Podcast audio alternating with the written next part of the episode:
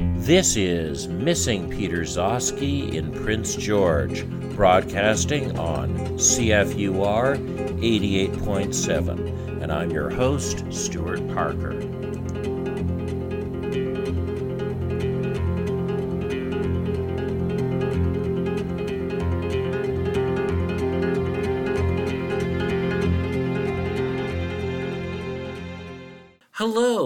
Is Monday morning, 11 a.m. Pacific on May the 10th in beautiful Prince George, British Columbia. I'm Stuart Parker, and this is yet another edition of Missing Peter Gzowski in Prince George. We have a panel discussion for you today, taking up our whole hour.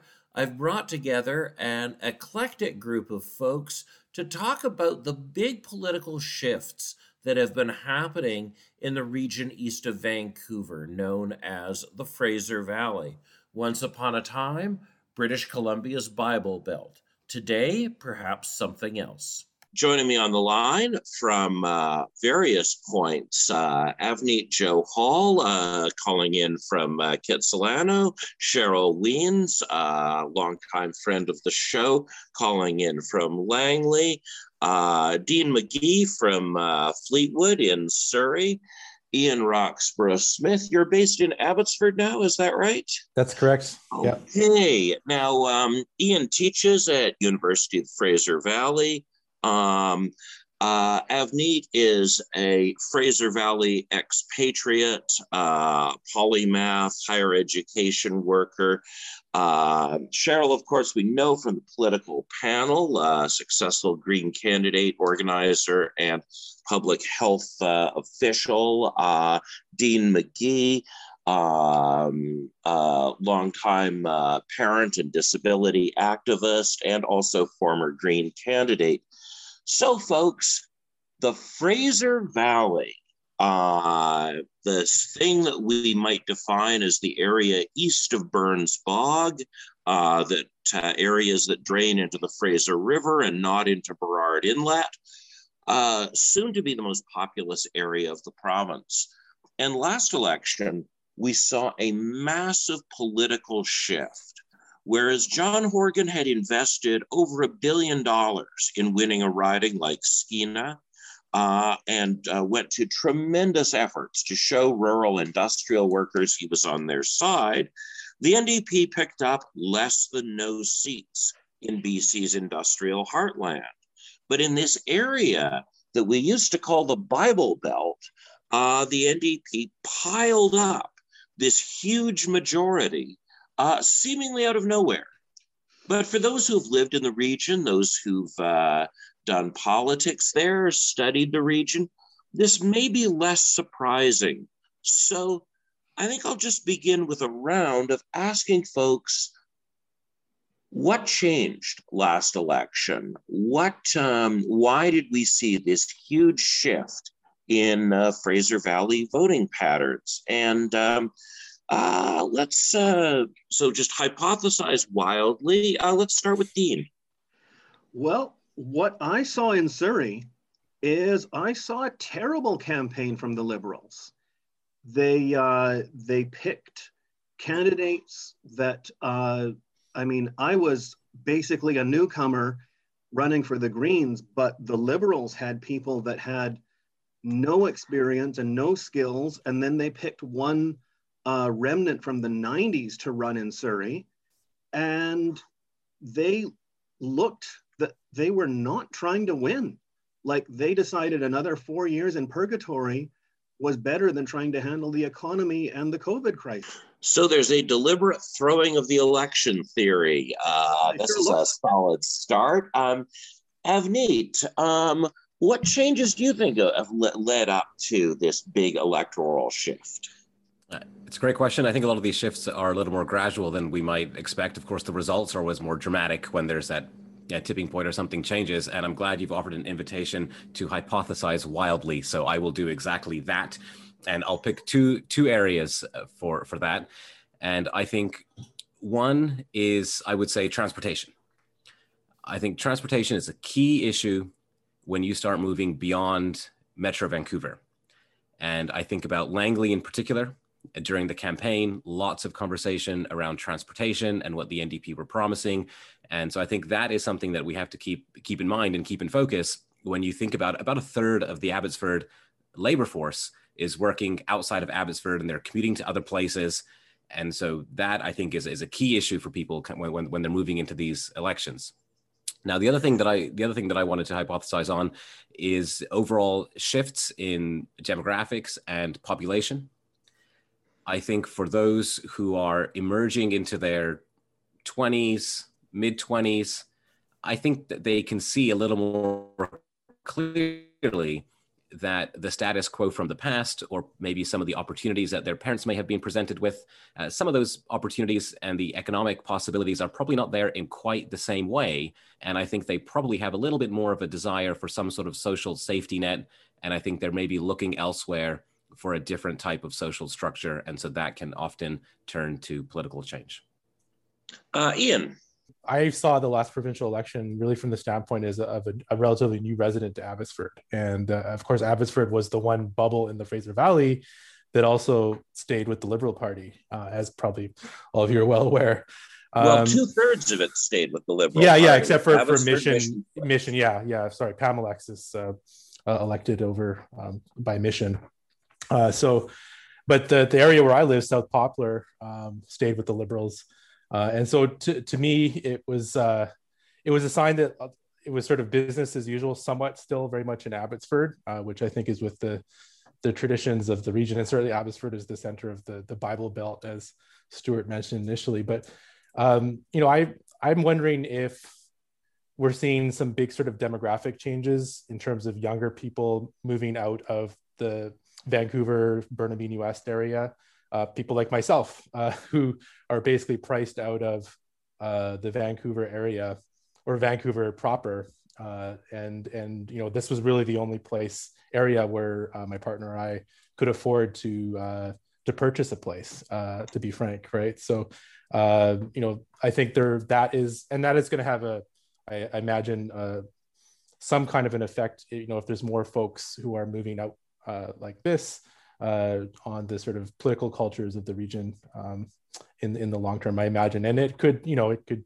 go in different ways because there's also, you know, gentrification possibilities and uh, things like that um, in the kind of densification of the whole region, right? So um, that's my thought. And then also, I think, um, yeah, there's there's there's big changes just in terms of uh, possibilities for the political cultures of the whole region and I'm pretty invested in uh, sort of local public history activities in Abbotsford uh, that I think are very much connected to the changing cultural um, and ethnic makeup of uh, the region as well. And I think uh, you know those are important things to pay attention to as well. Cheryl, your take. Yeah, so I have a, a few ideas about um, what changed. And I, I think we can't underestimate how terrible a leader Andrew Wilkinson is. Um, so I, I definitely think that had a big role in in the results that we saw. Um, you know, it was notable to me that he was still going with tax cuts at, for the platform. And, you know, I think people are starting to catch on that that means actually service cuts. And um, during a pandemic, you need services, uh, especially. And so I, I think that actually had something to do with it. I also think at that point, um, underscored at that point, that he hadn't completely screwed up the pandemic response just yet. And so people were still pretty happy. And um, also, the Greens had done a pretty good job of making the NDP look really, you know, good to the public over the two years prior.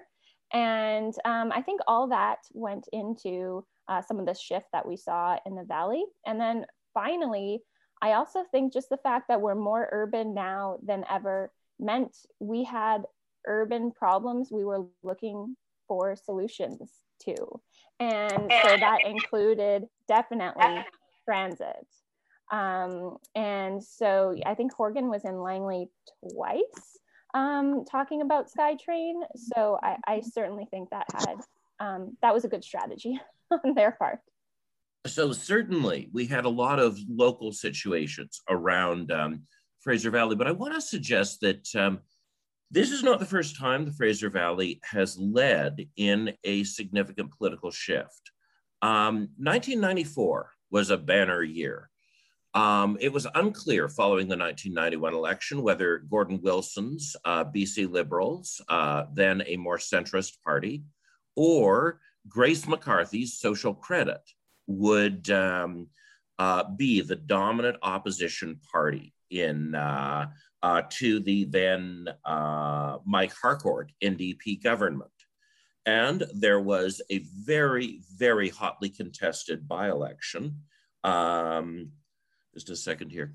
There was a very hotly contested by election in 1994 in uh, the riding of Matsqui. Just a brief sidebar about Matsqui. Those people who complain that indigenous names are taking over and we're losing our heritage. The only municipality in Greater Vancouver that had an indigenous name had that name taken away in 1995. But just prior to this, there was this crucially important by election. Grace McCarthy, former deputy premier, considered, you know, the Margaret Thatcher of BC politics, went out to Matsqui, and this young, young, urbane man, young, progressive, urbane fellow, sought the BC Liberal nomination, Mike de Jong.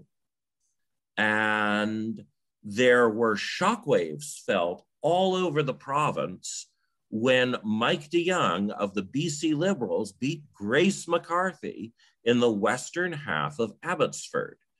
Uh, and so in many ways, Abbotsford is the place, was the crucible from which the new BC Liberal coalition formed. And I think this raises some, some interesting issues here. Mike de Jong ran as a pro choice, irreligious candidate. And um, in the uh, demolition derby that followed, as the various right wing parties coalesced into the BC Liberals, um, this um, young suburban secularist politics um, was seen as this new face of the Fraser Valley. But then that changed. Mike de Jong moved to the right. John Van Dongen, the anti abortion, highly religious candidate, came to join that coalition. And of course, in the last election, the big liberal social conservatism scandal was Laurie Throness and the very, very narrow contest in Chilliwack where the NDP just edged him out. So I also, and we also see the, um, you know, from Surrey, we've seen the movement of um, religious folks who were based in South Van or Surrey into Abbotsford if we look at um, where uh, the more uh, temple going members of the Sikh community are moving. And so I'm wondering do we see this as like a, as a linear progression away from the old Fraser Valley? Or is there something cyclical to all this? Will we see the NDP starting to incorporate more of these, you know, to have more candidate, uh, more candidates who have social conservative values or who are deficit hawks. Uh, how much of this is the NDP pulling the Fraser Valley into itself versus there being a real shift in the religiosity, social conservatism, et cetera? And uh, maybe we'll uh, we'll head to uh, let's try Avneet first. Sure. Uh, there was quite quite a bit there, Stuart. And the first thing that I'll share is it makes me sad to think that Mike de Jong has been in politics for that long and since since that time. Now, it's I'm glad you were talking about Abbotsford too, because Abbotsford. I mean, there's so many contradictions in in that place or perceived contradictions. I was having a look, and I think it was maybe 2008, 2009. There was massive crime in Abbotsford. It was also at the same time according to Stats Canada, the most generous municipality or population within the country. The the in terms of the economy in Abbotsford, my understanding is that uh, the um, dollar per acre in terms of uh, agricultural land is higher than anywhere else. And I, I, I, know you're talking about sort of the religious aspect and the, and the um, social conservative aspect, but I, I'm not sure for me if it's necessarily to do with the with the religious aspect per se. I, I think that the family culture is it is an important part of the the overall Fraser Valley sort of culture. And, and Ian was talking about sort of moving out to that region with family in, in the context of his family and, and, thinking about a place to start a family and to grow a family. Um, and so thinking about folks who are moving from South Vancouver, I, I'm not sure necessarily if it's for religious reasons more so than it is for sort of family reasons.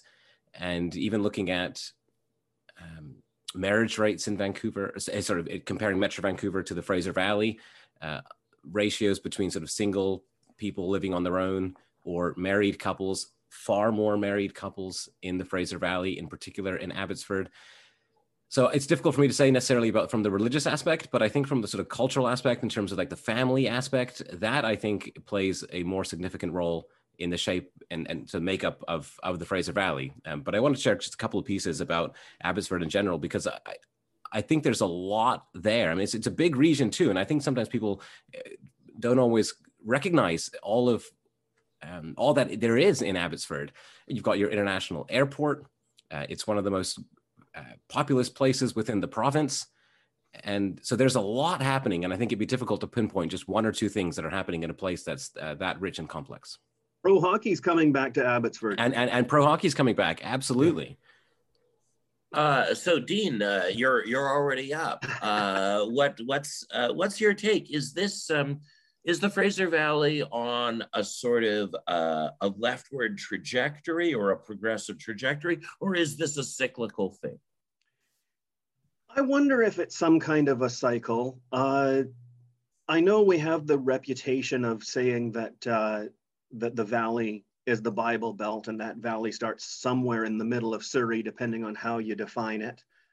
Uh, I don't know how that really affects things like uh, the local politics. They just had a by-election in Langley, and I think, well, Cheryl probably remembers that better. I, I don't know much about the candidate who won. I just know that the NDP affiliated person came third. Uh, there's uh, an Abbotsford school trustee that was in the news this week posting a bunch of anti-mask kind of stuff. Uh, they've got their their weirdos on the Chilliwack school board. So as long as as long as people have a couple of those whatever social conservatives on their school board on their council, uh, we know that they're uh, they've got a hand in things in the local politics. In the uh, in the provincial, the uh, ridings get bigger and bigger. I think there's like 50,000 voters in a riding now, so it's hard to to draw a um, a picture of what any one riding looks like. They're kind of taking in several neighborhoods at once now. So, uh, um, on uh, in part on the strength of your surname, Cheryl, yeah. I'm I'm I'm gonna I'm gonna head towards you before Ian. Uh, I um, uh, now there's uh, I think Avneet made a very helpful distinction between there being a um, uh, a Sikh religiosity versus a more general South Asian culture that is more friendly to families. That um, it may not be a sort of by the book religiosity or an orthodox religiosity but there's there's a culture to um, people who care about and care for their grandparents more or um, you know people who are who are committed to providing housing for their kids for longer having more kids. Um, and obviously there's a stereotype of the mennonites of the fraser valley of here we have a community that's characterized not just by religiosity, but also by these cultural factors around family. Um, but one gets the sense that um, that there's there's a dilution of all that, or at least that we're not seeing at a surface level the influence of the Mennonite community has exercised in the past nor the role it's played in connecting other people of faith in larger coalitions. Often, you know, uh, you know, just you know, often, you know, there'd be more family minded or religious minded coalitions. They might be Mennonite led, but they might include all kinds of of, of religious groups. What's what's your take on um, on how Mennonite the Fraser Valley is, mm-hmm. was, and generational changes within that community? Yeah, that, that's that's a lot there. Um, but um, yeah, I definitely think the Mennonites are still going strong in the Fraser Valley. Um, not that I'm rooting for them necessarily, but um, but certainly there is still a very large community here, and um, I don't know that. I mean, I still think it's a very strong um, population in terms of their political effect. For example, in Langley, um, Power to Change and Focus on the Family are both here. And now they're not necessarily Mennonite, but they're that same flavor um, of, uh, of religious um, ideology. And um, I do think, though, that the younger generations, and, and, there is an acknowledgement of the church and, and the Mennonite uh, church that the younger generations are leaving in droves. And um, I do think that that has a lot to do with some of the social conservatism that is seen within the Mennonite church. Um, some of the exclude, exclusion of um, particularly LGBTQ, um, the uh, people and the community. Um, and so certainly you see young people uh, gaining more independence from the church. I also think that the pandemic has led to a bit more independence from the church. Um, you know, so that might be a temporary effect that we're seeing. Um, but I also think in um, in the Fraser Valley, and particularly in Langley, the Mennonite community has a, a stronger hold than most people would realize on politics. And actually, I, I find it interesting the Langley Prayer Breakfast website actually makes it clear that their um, desire to bring the religious community together with the political community is one that they they want to be quiet about. Um, and like it literally i think uses the word quiet. And and so this is um, this is like an underground type thing but it's very much still at play and so i don't think we should underestimate it because this is, of course, still the same area that keeps electing. Um, I mean, you mentioned Laurie Throness and he, he was beat, but we still keep electing Barry Neufeld, for example.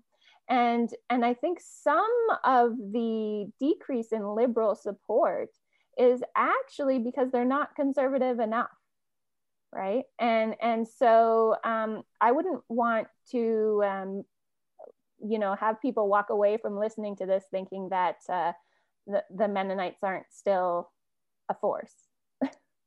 uh, now, ian you you have a classroom full of the children, yeah. grandchildren of I was going to say Sikh, Mennonite, uh, evangelical, Catholic pioneers. Um, what's it like? What's uh, what's your take on these? Yeah, thanks for that question. And, and as Charlotte was speaking, I was totally thinking about my students and you know what I see on a sort of daily basis in my classroom, and it what what she was saying was re- really resonated you know like there's um you know there's a there's a you see a political divide often among your students. You see more conservative students and then you see students who are you know more on the the left side of the spectrum. And um you know i think there is a real uh, generational divide as, as cheryl was depicting there um, in terms of uh, you know younger mennonites uh, especially um, but also younger sikh students as well who are uh, who you know they're either imagining themselves moving away from uh, the Fraser Valley or you know near where their parents are when they're older, or they are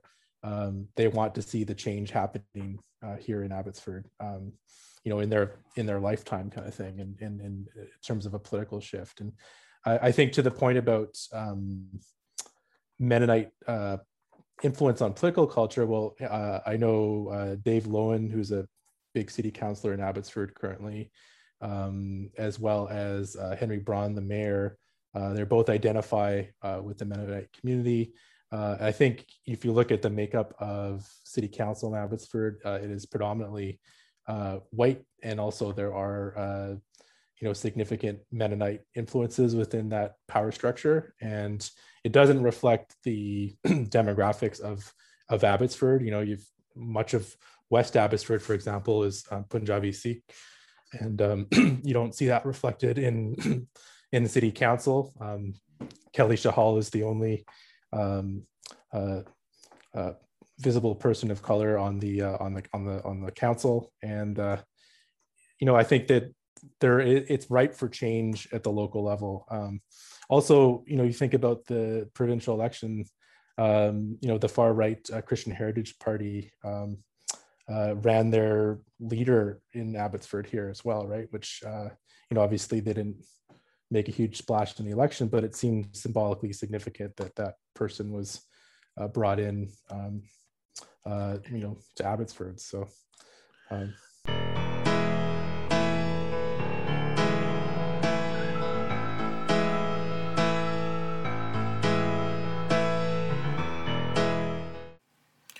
It is Monday, May the 10th, and you are listening to CFUR 88.7 on your FM dial. The show is Missing Peter Gzowski in Prince George. I'm your host, Stuart Parker, and uh, we are in the middle of a panel discussion of the big political shifts that are taking place in British Columbia's Fraser Valley.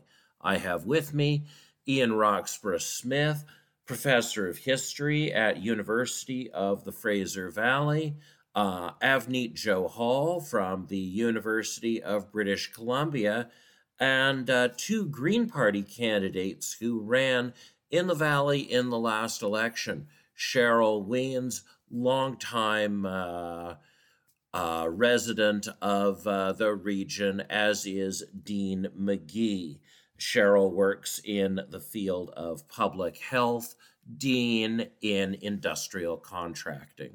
That actually takes us to quite an interesting point. So, last election, there's no doubt that the BC Liberals generally lost their hold. They ran a terrible campaign, they did a crap job. Here in northern British Columbia and in the rest of the province's industrial fringe, like the East Kootenays, like Kamloops, like the Cariboo, what we saw was um, we had one of the libertarian candidates got over 10% of the vote for the first time in BC history. Christian Heritage Party won over 10% of the vote in uh, ridings in the North for the first time in BC history. Uh, we had the Rural BC Party, which is culturally conservative, fiscally not conservative at all. It's a little bit like the Zapatistas are a political party here. They favor radical land reform and social conservatism. Naturally, I personally find them rather appealing. They ran for the first time, again, social conservatives over 10% of the vote. In the peace country, the Tories got over 30% of the vote and came in second, displacing the NDP. So, in the resource periphery, which is also contains many people of faith, the story of the provincial election was the Green vote going down, the NDP vote going down, the Liberal vote staying, and massive increases in the popular vote of any party that appeared to be a party of the right. Now, that could have been the story in the Fraser Valley, uh, but it was mostly not the NDP's vote went up. This was not just right wing fringe candidates getting more votes. And in, and in some cases, right wing fringe candidates did. But in an equal or greater number of cases, they did not. Uh, and so, what's the difference between, um, you know, these uh, you know, in some ways, culturally similar regions that had similar voting patterns for decades prior to this. There does seem to be a pulling away here. And Avneet, you go first.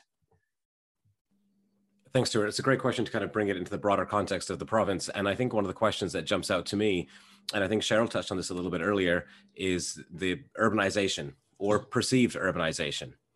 And so one of the questions that comes to my mind is how do voters see themselves in the Fraser Valley? Do they perceive themselves as a rural area and community? Or is there a sense that, wait a minute, we have urban value too? And so some of the things I was mentioning before in terms of the airport. Now, Dean's mentioned pro hockey. Like, is there this sense that actually this is the hub or can be the urban center and we are developing in that way? And I'm just wondering if people's perceptions of themselves and of their communities and of their valley is no longer one or is perhaps shifting from that of a rural area and more of a of an, of an urban urban center and just to add to that I, um, we were hearing a little bit about the, the arts and culture scene. I mean, again, something else that is emerging and developing within the Fraser Valley, uh, strong communities around that type of work. And often one might associate that type of work or those types of spaces with more urban centers. And so I think that's sort of one, one, one piece that um, that's probably worth considering in this question in this context. Uh, other observations, Dean? Well, the idea of uh, Abbotsford possibly turning itself into a, a hub or, or that it already is becoming the hub of the valley. Uh, you know, all the all the long-term plans in the 70s, 80s said that Surrey was supposed to be the second urban center to the GVRD, which they don't call the GVRD anymore. And uh, especially the current council in Surrey they seem happy to just extend the SkyTrain to the next couple of stations and keep going as the suburb to Vancouver instead of trying to make Surrey the next hub. They they can see the numbers that 10 years, maximum 20 years, there'll be more people in Surrey than Vancouver, but they're still running it as the backwater instead of turning it into a um, into a, a hub, an urban center. And meanwhile, Abbotsford is going to start competing uh, in in raw numbers, a lot smaller than Surrey, but like uh, Avneet said, uh, airport, hockey rink, all these things centered in Abbotsford, uh, its own university, that it's, uh, it's also where the highway is supposed to supposedly expand more uh, at this point too which yeah. is the big big thing. Yeah so not everyone uh, is for you know uh, building uh, building industry in uh, in abbotsford. I mean you have to go go looking to find industry in surrey. It is there but if you come from vancouver all you know about surrey is the whalley strip and then whatever neighborhood your one friend lives in that you go and visit. and uh, that's that's how every Vancouver person seems to seems to uh, think of Surrey. And you know, Abbotsford at least is making an effort at turning itself into uh, the center of its own, uh, the master of its own domain. Uh, other observations. Ian or Cheryl about this uh, this divergence uh, between um, the uh, the industrial periphery and the the Bible Belt or the former Bible Belt. Cheryl. Yeah, I mean, I think that certainly we are, as an entire area, becoming less white, and and there is um I think some data to suggest uh, it's certainly not all uh, people of color vote more progressively, but um, I do think um, there is a tendency, um, and particularly among younger uh, age groups. And um, so I think that has something to do with it. I don't think it explains the whole um, change. And, and that's why I do think the urban the urbanization and, and the greater concern around urban um, issues which is something that the NDP platform addressed much better than the Liberal platform, um, had had quite a large effect uh, on that swing that we saw. Ian. Yeah, I I I think that um, overall, you know, the population changes uh, in the valley, but centered in Abbotsford. I think that's why so much of this conversation seems to be coming back to you know about what's what's happening in Abbotsford. Uh, are going to be kind of crucial to you know answering the questions of where things are going to go in, in the valley.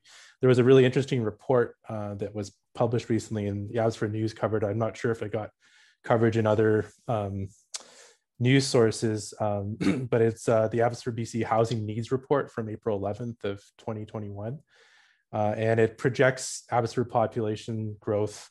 Um, currently, it's 140,000 plus people. Um, by 2026, it's supposed to grow by 170,000 more. Um, and, uh, you know, it looks at sort of, the report's really fascinating because it breaks things down demographically in terms of age, uh, ethnicity. Um, you know, it talks about the homeless population growing between 2017 and 2020 uh, around 21.5%. Um, and the single family homes uh, in Abbotsford rose 79% uh, in uh, in how much they were worth uh, over five years through 2019 to so an average uh, price of eight hundred eleven thousand um, dollars. I can say safely that our place is well below that average, uh, but but you know it just sort of gives you an indication that it's kind of like growth all around. So it's really question of a big question of like so what what is that going to look like? How is that going to play out in political culture? And maybe this is all obvious to everyone um, you know, here on the panel. But uh, you know, I think uh, you know, huge growing demographic of young people, young people of color, especially. Uh, what I see in um, you know, if if you if you go to you know lots of uh, the sort of um, like the the low wage sector, um, uh, you know, workers, frontline workers currently in in lots of places in Abbotsford. Uh, a lot of them are, are, are, young people who've recently uh, immigrated from from India, um, and you know they're they're trying to go to school uh, uh in this part of the world. Um, you know, and they're um, I suspect a lot of them are are just scraping by. I've heard some horrible stories uh, of you know about international students being exploited um, and you know facing uh, you know situations where they're almost like indentured servants where they're living um, you know in in, um, in very sort of dangerous uh, situations um, and uh, you know it's it's a wonder they're able even able to even attend classes uh, given the the stresses that are in their lives. So uh, you know I feel like this this is all part of uh, the big changes that are happening um, and you know there are some very conservative um, uh, right wing elements that are trying to hang on to power here in Abbotsford. And you know, folks mentioned um, uh, that uh, school board trustee. Uh, there's another counselor named Brenda Falk who's been in the news recently. She owns uh, Tangle Bank. Uh, or Tanglewood, Tangle Bank, Tanglewood, I forget, a restaurant, sort of like a near a farm and uh, uh, they were uh, in the news in the summer for uh, supporting All Lives Matter, um, and uh, you know, so it was uh, you know the people, and she's also been very much as sort of one of the anti-mask anti-masker activists, and you know, she's a sitting councilor. Um, with the city right now, and I think that there there is a block of these these folks who you know, I would argue are are are treading into kind of the you know white supremacy area of politics um, and being very open about um, their positionality in, in these uh, areas. Uh, and I think that you know there's a real tension going on, um, you know, between sort of what what Abbotsford could be um, and what it was, or what people imagined it to be, uh, and these kinds of things. So you know that's where I'm I'm really interested in, in the public history element of it too, because I'm a historian, and um, there's a there's uh, some revelations recently about the uh, the Trethewey Heritage Site, which was uh, uh, one of the local sort of uh, museum sites uh, in Abbotsford. It was donated by the Trethewey family in 1981 to the city of Abbotsford, and um, it was it was revealed recently that one of the one of the sons who helped start the company uh, in 1910s and 20s also brought the first chapter of the KKK to Abbotsford in 1925. Uh, so uh, one wonders, you know, why uh, this heritage site, uh, which was erected in the 1980s, hasn't had more sort of scrutiny. Um, you know, it's been sort of well known among certain circles that one of the brothers of the company helped start the first KKK. Um, but I see Cheryl's probably got some good uh, commentary on this as well. So I'd love to hear uh, from her.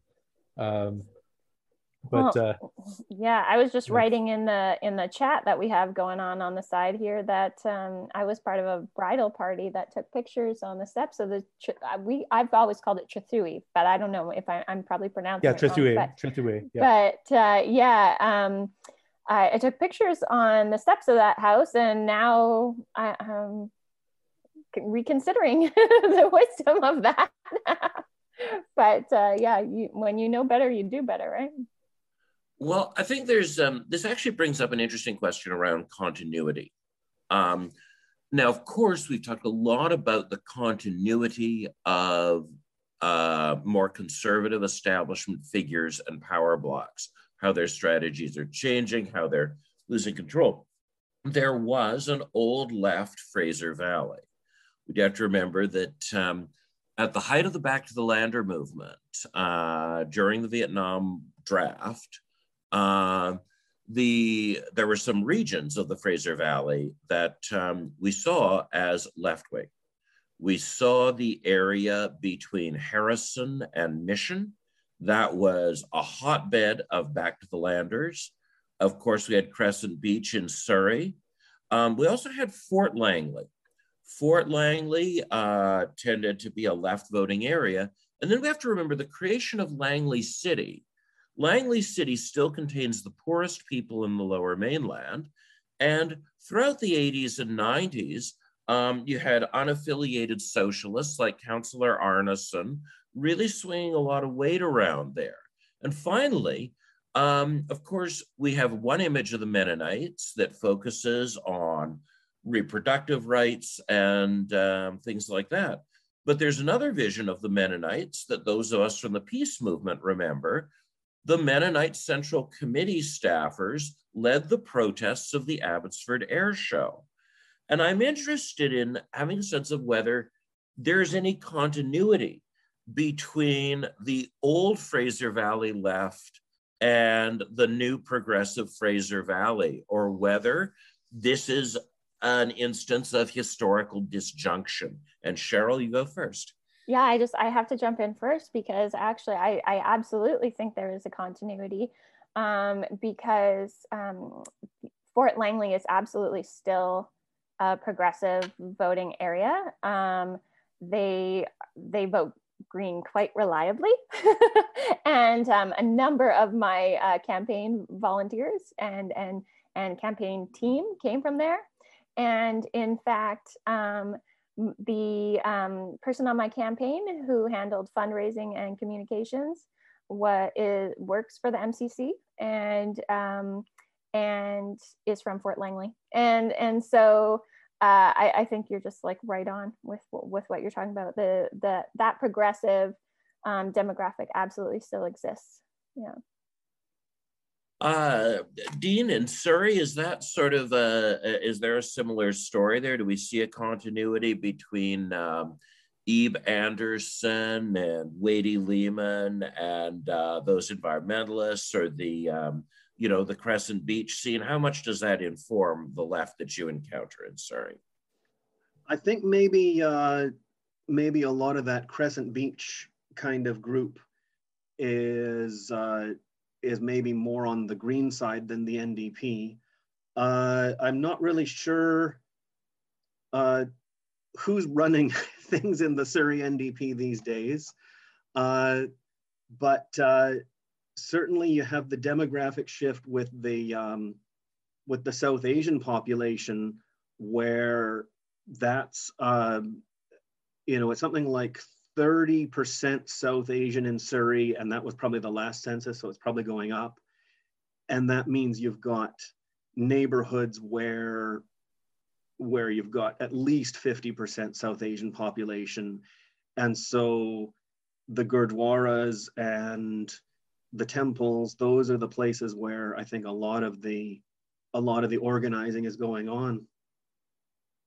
So you'd see more of a continuity between the um, Charan Gill old Surrey left than the uh, than uh, the uh, Anglo old Surrey left. That um, we see more of the imprint of uh, and it's interesting, right? Charan Gill, as sort of the Cesar Chavez of BC politics, uh, organizer of the Farm Workers Union, human rights lawyer, all that stuff. He was always the throwaway NDP candidate in Cloverdale, the unwinnable seat. Mm-hmm. Uh, of course, you were partly sucked into the NDP because uh, Cloverdale ceased to be the unwinnable seat, and uh, they um, pushed Rebecca Smith aside and handed the seat to a star candidate.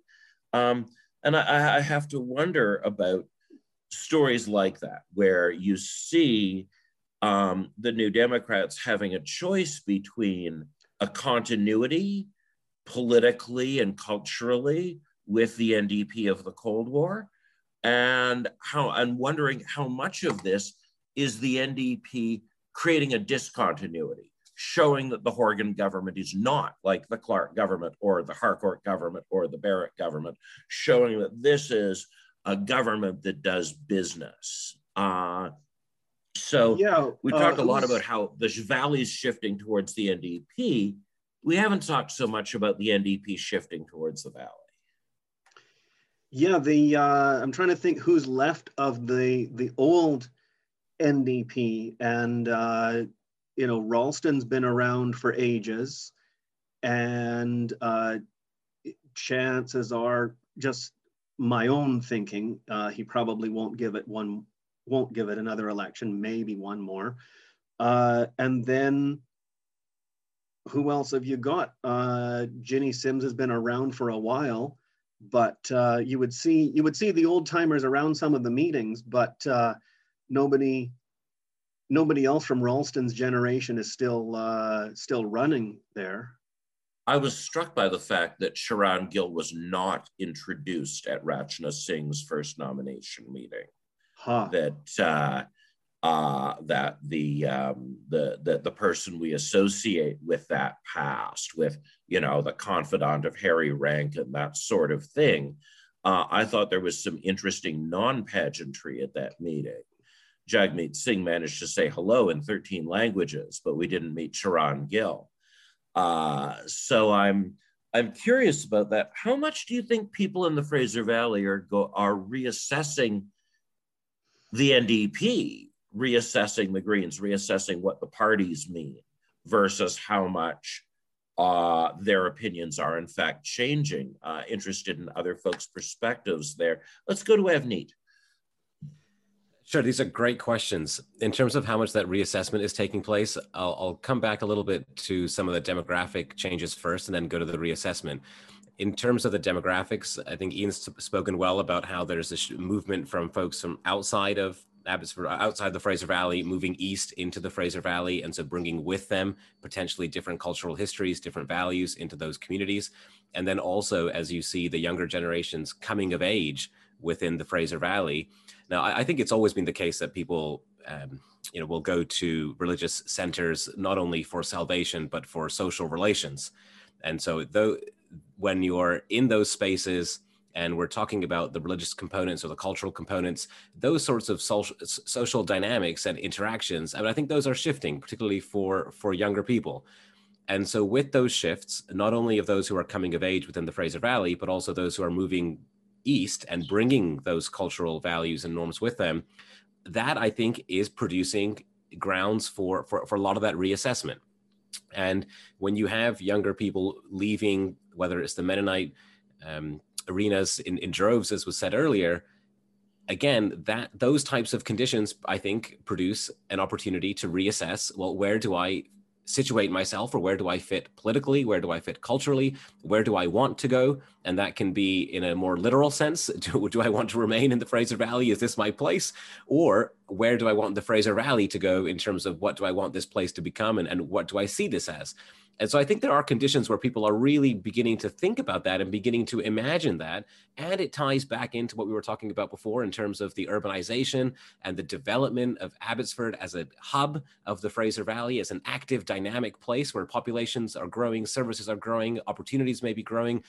And so all of these conditions together, I think absolutely provide conditions for people to reassess where does this place lie socially, culturally, politically, religiously and where do I fit within that picture and where do I situate myself in that context? So I would say absolutely. I think there's a lot of reassessment that has been taking place over the past maybe five, ten years, and I think that'll continue for a little for a little while yet.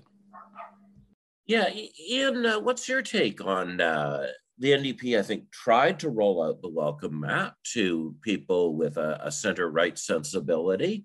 Abject failure in my neck of the woods, where there are no young people staying but uh, or far fewer. And I do think that that's a sharp demographic difference between these two parts of old BC liberal country.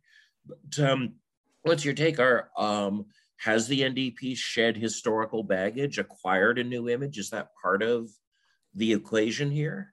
Um, I'm not sure. Like, because I, I mean, if we're thinking, if we're talking about the provincial election, uh, yeah, that just, that just happened. Like, I, I, in our writing here, um, they brought in a candidate uh, really kind of last minute, and uh, um, you know, I, um, I, I can't even remember the candidate's name at this point because it was sort of uh, it, it, it, it, you know, I don't think they tried hard enough. Is what I'm saying uh, in in the provincial election here. Um, you know, I think that they, I don't know what happened uh, uh, at the, you know, at the um, the leadership levels, but it just sounded like it was uh, uh, a bit of an afterthought. And I think that was a strategic misplay on their part because uh, I think there there would have been more opportunity to uh, you know had had they organized more and and and um, gotten um, more sort of uh, momentum. Uh, I think probably could have really easily challenged people like Bruce Banman, who ended up getting um, getting back into uh, the seat here, right? And actually, there's a by election happening now in the city level because he was also sitting as a counselor or is still sitting as a counselor. Uh, so, um, you know, I, I just feel like it was kind of a missed opportunity. Uh, you know, say what you will about the NDP's shift to, you know, a governing kind of center, if you will, uh, in more recent times. Uh, it's, uh, I just feel like they missed an opportunity um, to to organize more uh, around the provincial election in Abbotsford here. And again, I was really busy teaching classes and things, so I I couldn't get that involved with the campaigns. But uh, yeah. So in fact, they could have reaped more. That their level so. of popular support was actually greater than came out all. That was that was my sense. I think yeah. that's a striking observation. Yeah. yeah. Um, Cheryl, what, what's what's your take in that? Um, how much um, how much is this um, people meeting the NDP where it is and how much of it is the NDP meeting people where they are? Yeah, I think it's a great question because I do see the NDP as having um, shifted from um, how they were viewed in the past. So, uh, one thing that I've heard many times in the past about the NDP is that they spend way too much they're terrible money managers there's always a huge debt that they leave behind and then you got to bring in the liberals or you know the more conservative party to just clean it all up right? And um and i think that you know they had a good strategy in some ways to counteract that narrative with Carole James as finance minister and making sure that the the budgets were balanced um, that they weren't adding to the debt uh, at the same time, they were still able to put money into things like daycare um, that made a real financial difference to people out here, uh, to families out here. And, um, you know, and then if you compared that to how the liberals ended their reign with um, money laundering and, you know, taking money from ICBC, um, you start to see how people in the valley could be like, maybe the liberals aren't the best money managers anymore. Maybe the ndp is is going to be better on that front. And and so um, you know and I, I sort of see that continuing but to a greater extent now that selina robinson tabled the latest budget which fell way short of what they promised. Um, you would think during a pandemic spending might be at a at a high point. Um, but um, i would say that that was a fairly um, conservative budget that was tabled for a time such as this um, most recently. So um, I do think they are trying to shift the narrative of the NDP on um, on uh, fiscal management. And certainly that was much assisted by Rich Coleman being such a high profile Valley MLA and having all that criminality associated with him. I could see how that also fits into the story. But I think you hit upon something important and material here. Much as we didn't see $10 a day child care, right? That's an area of spending that people see the NDP as having done something. And I think this fits very well into the demographic big picture you guys have painted of young families and young people that um, age seems to be driving this more than anything else and certainly helps to explain the divergent be- between the two right-wing parts of the province one that's bleeding young people one that's acquiring them so uh, on that note, we've managed to soak up uh, nearly an hour. Uh, so I want to thank you all very much. And uh, I'm hopeful we can do something like this again. Thanks. Thank you. All right. We'll see nice, you later. Nice folks. to meet you all. Yeah. Good. All right. Good much chatting. appreciated. This has been another broadcast of Missing Peter Gzowski in Prince George on CFUR 88.7, co sponsored by Los Altos Institute, L O S A L T O S dot C A.